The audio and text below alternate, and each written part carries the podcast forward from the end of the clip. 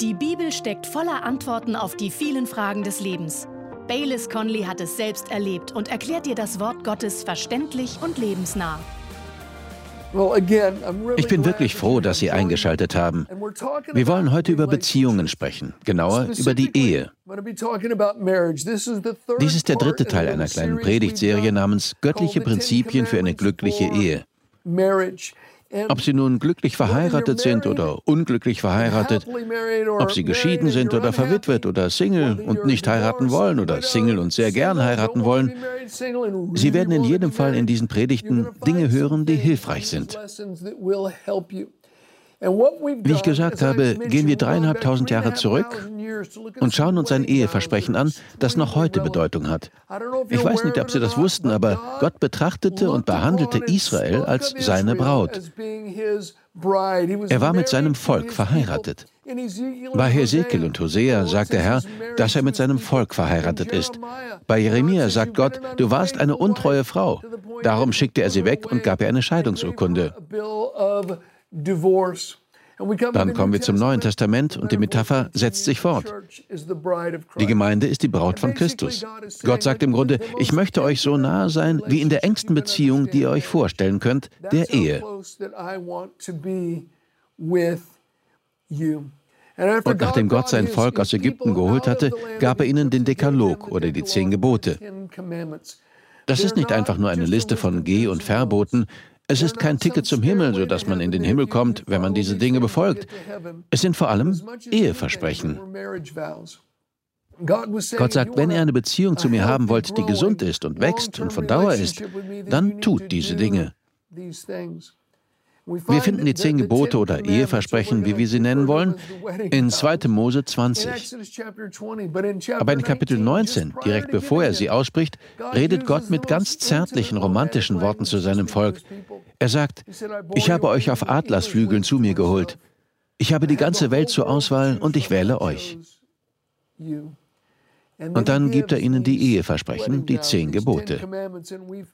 In den letzten beiden Predigten haben wir sie uns angeschaut.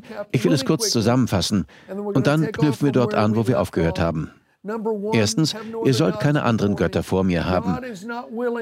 Gott ist nicht bereit, die Flamme des Monats zu sein oder die zweite Geige zu spielen. Er möchte der Einzige sein. Zweitens, du sollst dir kein Bild von etwas machen, das im Himmel oder auf der Erde oder unter der Erde ist, und du sollst dich nicht davor verbeugen oder ihm dienen. Gott sagt dir, dass wir keinen Ersatz suchen sollen. Macht euch keinen Ersatz für mich, den ihr dann liebt. Liebt mich. Auch in der Ehe sollen wir keinen Ersatz suchen. Weder die Arbeit noch Kinder noch ein Sport oder Hobby. Wir sollen unsere Kraft und Liebe in unseren Ehepartner investieren, nicht in einen Ersatz. Das dritte finden wir in 2. Mose 20, Vers 7.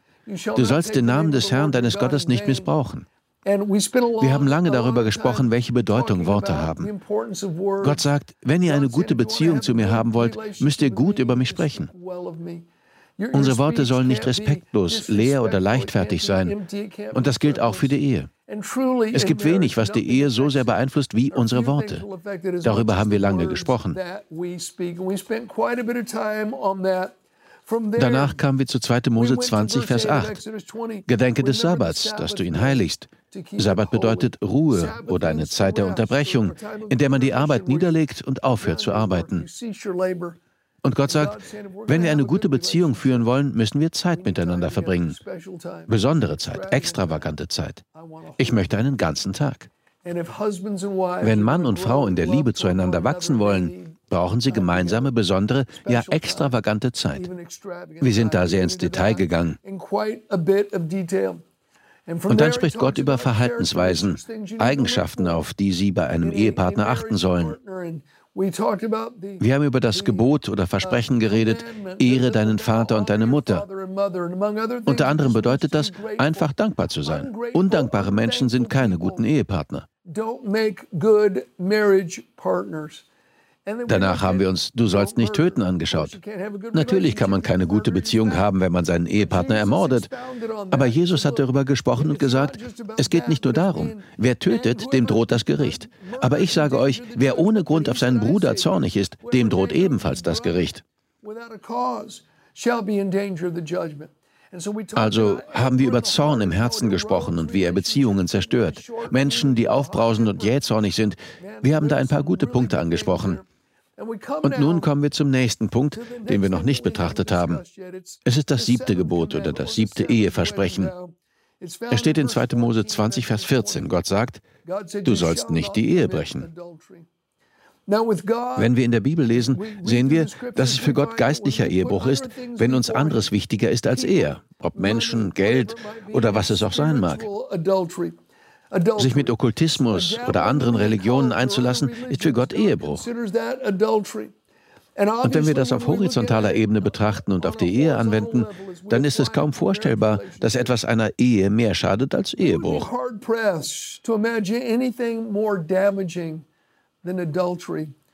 Seien Sie Ihrem Mann treu, seien Sie Ihrer Frau treu.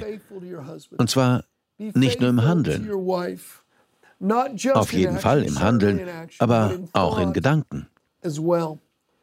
Jesus hat in Matthäus 5 über dieses Gebot, dieses Versprechen gesprochen. Und dort sagt er, ihr habt gehört, dass es im Gesetz von Mose heißt, du sollst nicht die Ehe brechen. Ich aber sage, wer eine Frau auch nur mit einem Blick voller Begierde ansieht, hat im Herzen schon mit ihr die Ehe gebrochen.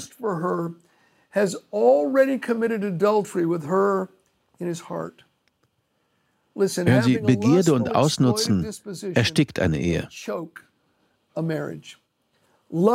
Liebe gibt, aber Begierde nimmt. Liebe dient, aber Begierde fordert. Liebe umsorgt, aber Begierde erstickt. Wir sollen Sex in der Ehe genießen. Sex war Gottes Idee. Und ich finde, dass es eine seiner besten Ideen war. Gott hat Sex geschenkt. Sex ist heilig. Sex ist richtig. Aber Begierde gehört nicht in die Ehe. Ich möchte Ihnen drei Tipps nennen, wie Sie Ihre Ehe vor Affären schützen. Wenn Sie sich davor schützen wollen, die Sünde des Ehebruchs zu begehen, dann habe ich hier drei Tipps, die Sie davor bewahren können.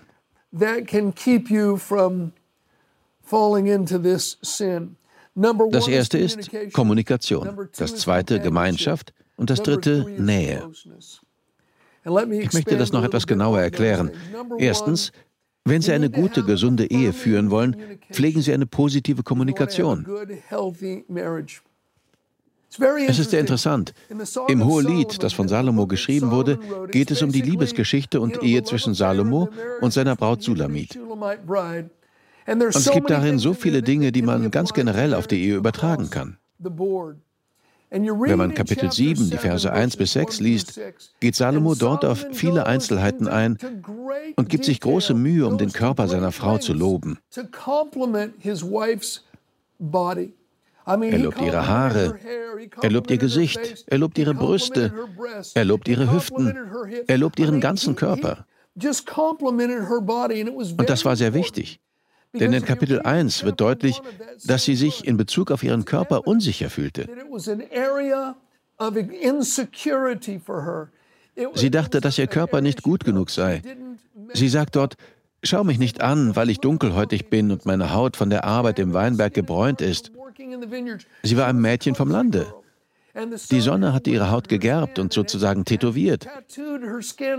Wenn sie sich mit den hellhäutigen, verwöhnten Damen des Hofes verglich, fühlte sie sich sehr unsicher. Salomo hatte das bemerkt und bemühte sich darum ganz besonders, ihr Komplimente zu machen und sie in diesem Bereich zu bestärken, in dem sie sich nicht gut genug fühlte. Frauen und Männer, geben wir uns also Mühe, dies zu tun. Machen wir uns nicht klein. Machen wir einander nicht mit Worten herunter. Stärken wir einander. Frauen, hören Sie, ich verrate Ihnen ein kleines Geheimnis. Wir Männer bleiben immer kleine Jungs in einem großen Körper, ganz gleich wie alt wir sind. Wir brauchen Bewunderung. Wir müssen hören, dass man uns liebt. Wir brauchen Bestätigung. Wir müssen hören, wofür man uns dankbar ist. Und Männer, ihre Frauen müssen es von ihnen hören. Sie müssen sie stärken und ermutigen. Vielleicht ist es Ihnen nicht bewusst, aber Ehebruch beginnt meist mit Komplimenten. Er beginnt mit Worten.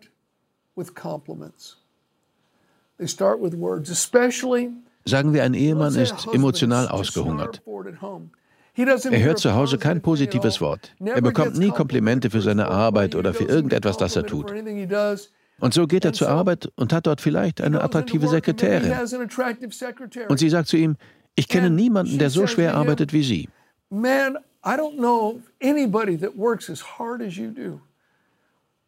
Irgendwie fühlt sich das für ihn so gut an, weil er das zu Hause nie hört. Und dann sagt sie, ich hoffe, Ihre Frau weiß, was für ein Schatz sie in Ihnen hat. Und der Mann denkt, ehrlich gesagt, glaube ich das nicht. Ich wünschte, du würdest das nochmal sagen. Dann kommt er vielleicht ein paar Tage später zur Arbeit und sie sagt, wow, in diesem Anzug sehen Sie aber gut aus. Diese Farbe steht Ihnen. Sie betont die Farbe Ihrer Augen. Und auf einmal sehnt er sich danach, diese Komplimente zu hören. Salomo hat in den Sprüchen viel darüber geschrieben. Hören Sie es sich an. In Sprüche 5, Vers 3 heißt es, die Lippen einer fremden Frau sind süß wie Honig. Ihr Mund ist sanfter als Öl. Doch am Ende ist sie bitter wie Gift und scharf wie ein zweischneidiges Schwert.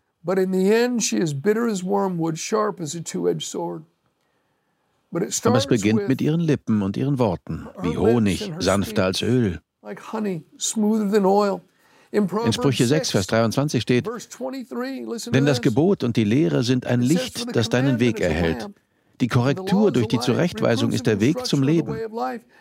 Diese Gebote und Lehren werden dich vor der Frau eines anderen Mannes, vor der verführerischen Zunge der Ehebrecherin bewahren. Und wir wissen, dass das für jede Seite gilt, ob nun der Mann derjenige ist, der schmeichelt und verführt, oder die Frau. Kommen wir zu Sprüche 7, dem nächsten Kapitel. In den Versen 4 bis 5 steht, Liebe die Weisheit wie eine Schwester und mach die Einsicht zu einem Mitglied deiner Familie. Das wird dich vor der fremden Frau bewahren, vor der Frau eines anderen, die dich mit ihren schmeichelnden Worten verführen will. Schmeicheleien sind oft wie Parfum. Es riecht gut, aber man sollte es nicht schlucken. Dann geht es in Sprüche 7 weiter. Der junge Mann wird von der Frau in eine ehebrecherische Beziehung gelockt. Und am Ende kostet es ihn das Leben, als der Ehemann es herausfindet. Doch in Vers 21 heißt es, so verführt sie ihn mit ihrer Rede und lockt ihn mit ihren schmeichelnden Worten. Wissen Sie was? Wenn Sie zu Hause Komplimente und Bestätigung bekommen, dann werden Komplimente bei der Arbeit oder von den Nachbarn oder von wem sie auch kommen mögen, einfach an Ihnen abperlen. Wenn Sie Ihre Ehe vor Ehebruch schützen wollen, pflegen Sie also eine positive Kommunikation. Das zweite ist Gemeinschaft. Und damit meine ich einfach Zusammensein. Machen Sie etwas miteinander. Vielleicht haben Sie nicht viel gemeinsam. Dann machen Sie eine Liste von 10, 12 Dingen, die Sie gern ausprobieren würden. Sie machen eine Liste und Ihr Mann macht eine Liste. Und dann schauen Sie, ob sich etwas überschneidet oder ob es Dinge gibt, die Sie auch zusammen machen würden. Und dann machen Sie es. Machen Sie einfach etwas gemeinsam. Verbringen Sie Zeit miteinander. Und schließlich Nähe. Damit meine ich sexuelle Nähe. Intimität. Wie gesagt, geht es im Hohelied um die Geschichte von Salomo und seiner Braut Sulamit. In Kapitel 7 macht er ihr in den ersten Versen Komplimente. Er sagt Worte der Bestätigung zu ihr. Dann antwortet sie ab Vers 11, ich gehöre meinem Geliebten und ich bin es, nach der er sich sehnt. Und dann sagt sie, komm, mein Geliebter, wir wollen aufs Feld hinausgehen und die Nacht zwischen wilden Blumen verbringen. Lass uns früh am Morgen hinaus in die Weinberge gehen. Lass uns nachsehen, ob die Weinstöcke bereits treiben, die Knospen sich öffnen und die Granatapfelbäume blühen. Dort will ich dir meine Liebe schenken. Sie plant also einen kleinen Liebesurlaub. Sie sagt, komm, wir mieten uns ein Zimmer draußen in den Weinbergen, in der Weinregion. Wir werden in den Weinbergen spazieren gehen. Und dort will ich dir meine Liebe schenken. Sie hat es lange geplant. Sie weiß, dass er sie begehrt und sie ihn. Sie sagt, komm, wir verreisen. Wir machen einen kleinen Liebesurlaub. Und der nächste Vers ist sehr aufschlussreich. Da sagt sie, die Liebesäpfel verströmen ihren Duft und köstliche Früchte liegen vor unserer Tür, neue wie alte. Ich habe sie für dich aufbewahrt, mein Geliebter. Sie spricht hier über Sex. In der Antike galten Liebesäpfel als Aphrodisiakum. Überall, wo sie in der Bibel erwähnt werden, geht es um Sex. Sie redet hier also über Sex. Und sie spricht über diese Früchte und sagte, Neue und alte habe ich für dich aufbewahrt, mein Geliebter. Mit anderen Worten, sie hat darüber nachgedacht. Der Gedanke dahinter ist, dass wir unser Liebesleben nicht langweilig, vorhersehbar und fad werden lassen sollen. Sie sagt, okay, ich habe Altes und Neues aufbewahrt. Ich habe gut über diesen kleinen Liebesurlaub nachgedacht. Mein Ehemann, es wird dir gefallen. Positive Kommunikation ist also wichtig. Gemeinschaft und Zeit miteinander ist wichtig und auch Nähe, sexuelle Intimität. Wenn Sie diese drei Dinge pflegen, schützen Sie Ihre Ehe vor Ehebruch.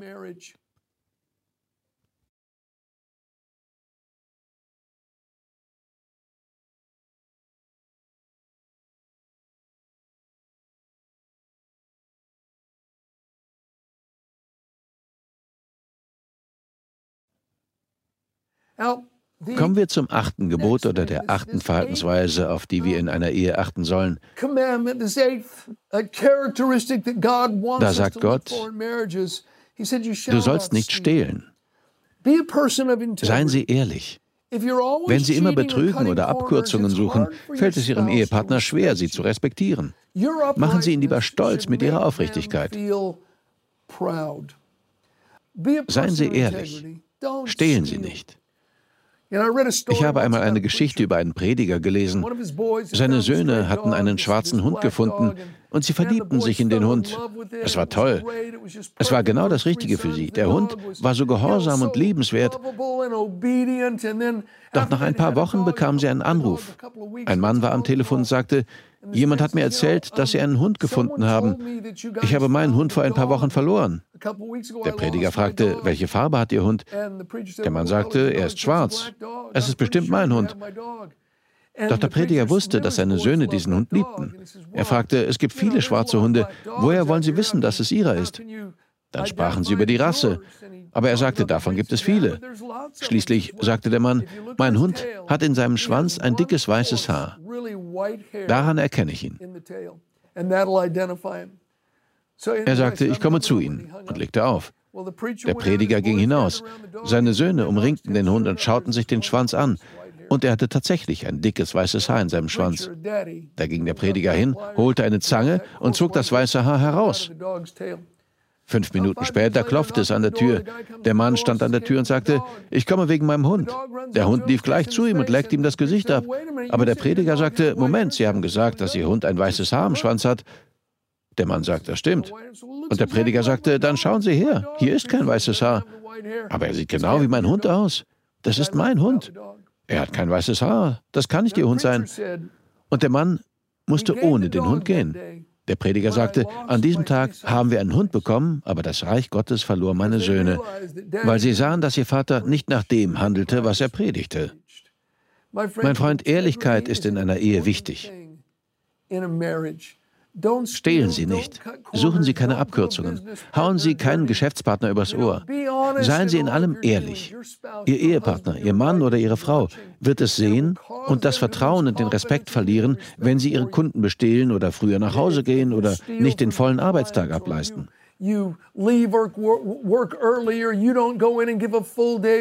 Tun Sie Ihre Arbeit wie für den Herrn. Seien Sie der beste Angestellte an Ihrem Arbeitsplatz. Seien Sie ehrlich. Kommen wir zu 2. Mose 20, Vers 16, dem neunten Eheversprechen oder dem neunten Gebot. Darin sagt Gott, du sollst keine falsche Aussage über einen deiner Mitmenschen machen. Sagen Sie die Wahrheit. Seien Sie nicht boshaft. Jemand, der aus irgendeinem Grund über seinen Nachbarn lügt, wird auch kein guter Ehepartner sein. Ehrlichkeit und Vertrauen sind das Herzstück einer guten Ehe. Es ist so wichtig, ehrlich zu sein. It's so important to be truthful. You know, ich habe einmal von einem Mann gehört, der in einen Autounfall geraten war und sagte, dass seine Schulter verletzt worden war. Er verklagte die andere Person auf eine riesige Summe Schadenersatz und es kam vor Gericht. Der Anwalt der anderen Person sagte zu dem Mann, der seinen Arm in einer Schlinge trug, es tut uns leid, dass Sie bei dem Unfall verletzt worden sind. Wie weit können Sie Ihren Arm seit dem Unfall heben? Der Mann machte die Schlinge ab und sagte, au, au, au, au, etwa so weit. Dann fragte der Anwalt, und wie weit konnten Sie den Arm vor dem Unfall heben? Der Mann sagte, früher konnte ich ihn bis hier oben heben. Mit einem solchen Menschen möchte man nicht in einer langfristigen Beziehung leben. Ehrlichkeit und Vertrauen sind das Herzstück einer guten Ehe. Und schließlich heißt es in 2. Mose 20, Vers 17, du sollst den Besitz deines Nächsten nicht begehren. Seien Sie nicht unzufrieden mit dem, was Sie haben. Stellen Sie nicht das in den Mittelpunkt Ihres Lebens, was Sie nicht haben. Betonen Sie das, was Sie haben und womit Gott Sie und Ihren Ehepartner gesegnet hat. Lernen Sie die Stärken Ihres Ehepartners zu schätzen. Begehren Sie nicht, was Ihr Partner nicht hat oder was der Mann oder die Frau von jemand anderem hat.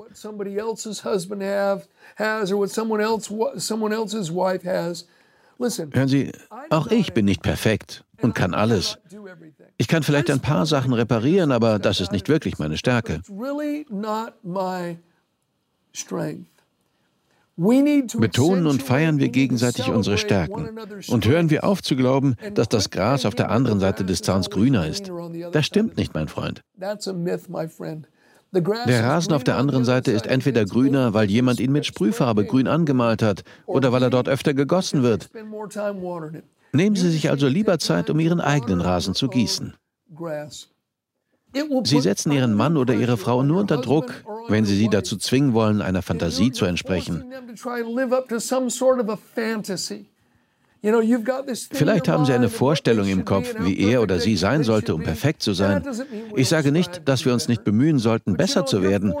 Aber wenn Sie Ihren Mann dazu zwingen, über seine Verhältnisse hinauszuleben und mehr auszugeben, als er verdient, dann fällt Ihnen das irgendwann auf die Füße. Begehren Sie nicht. Lernen Sie, mit dem zufrieden zu sein, was Sie haben. Seien Sie dankbar für das, was Gott Ihnen gegeben hat.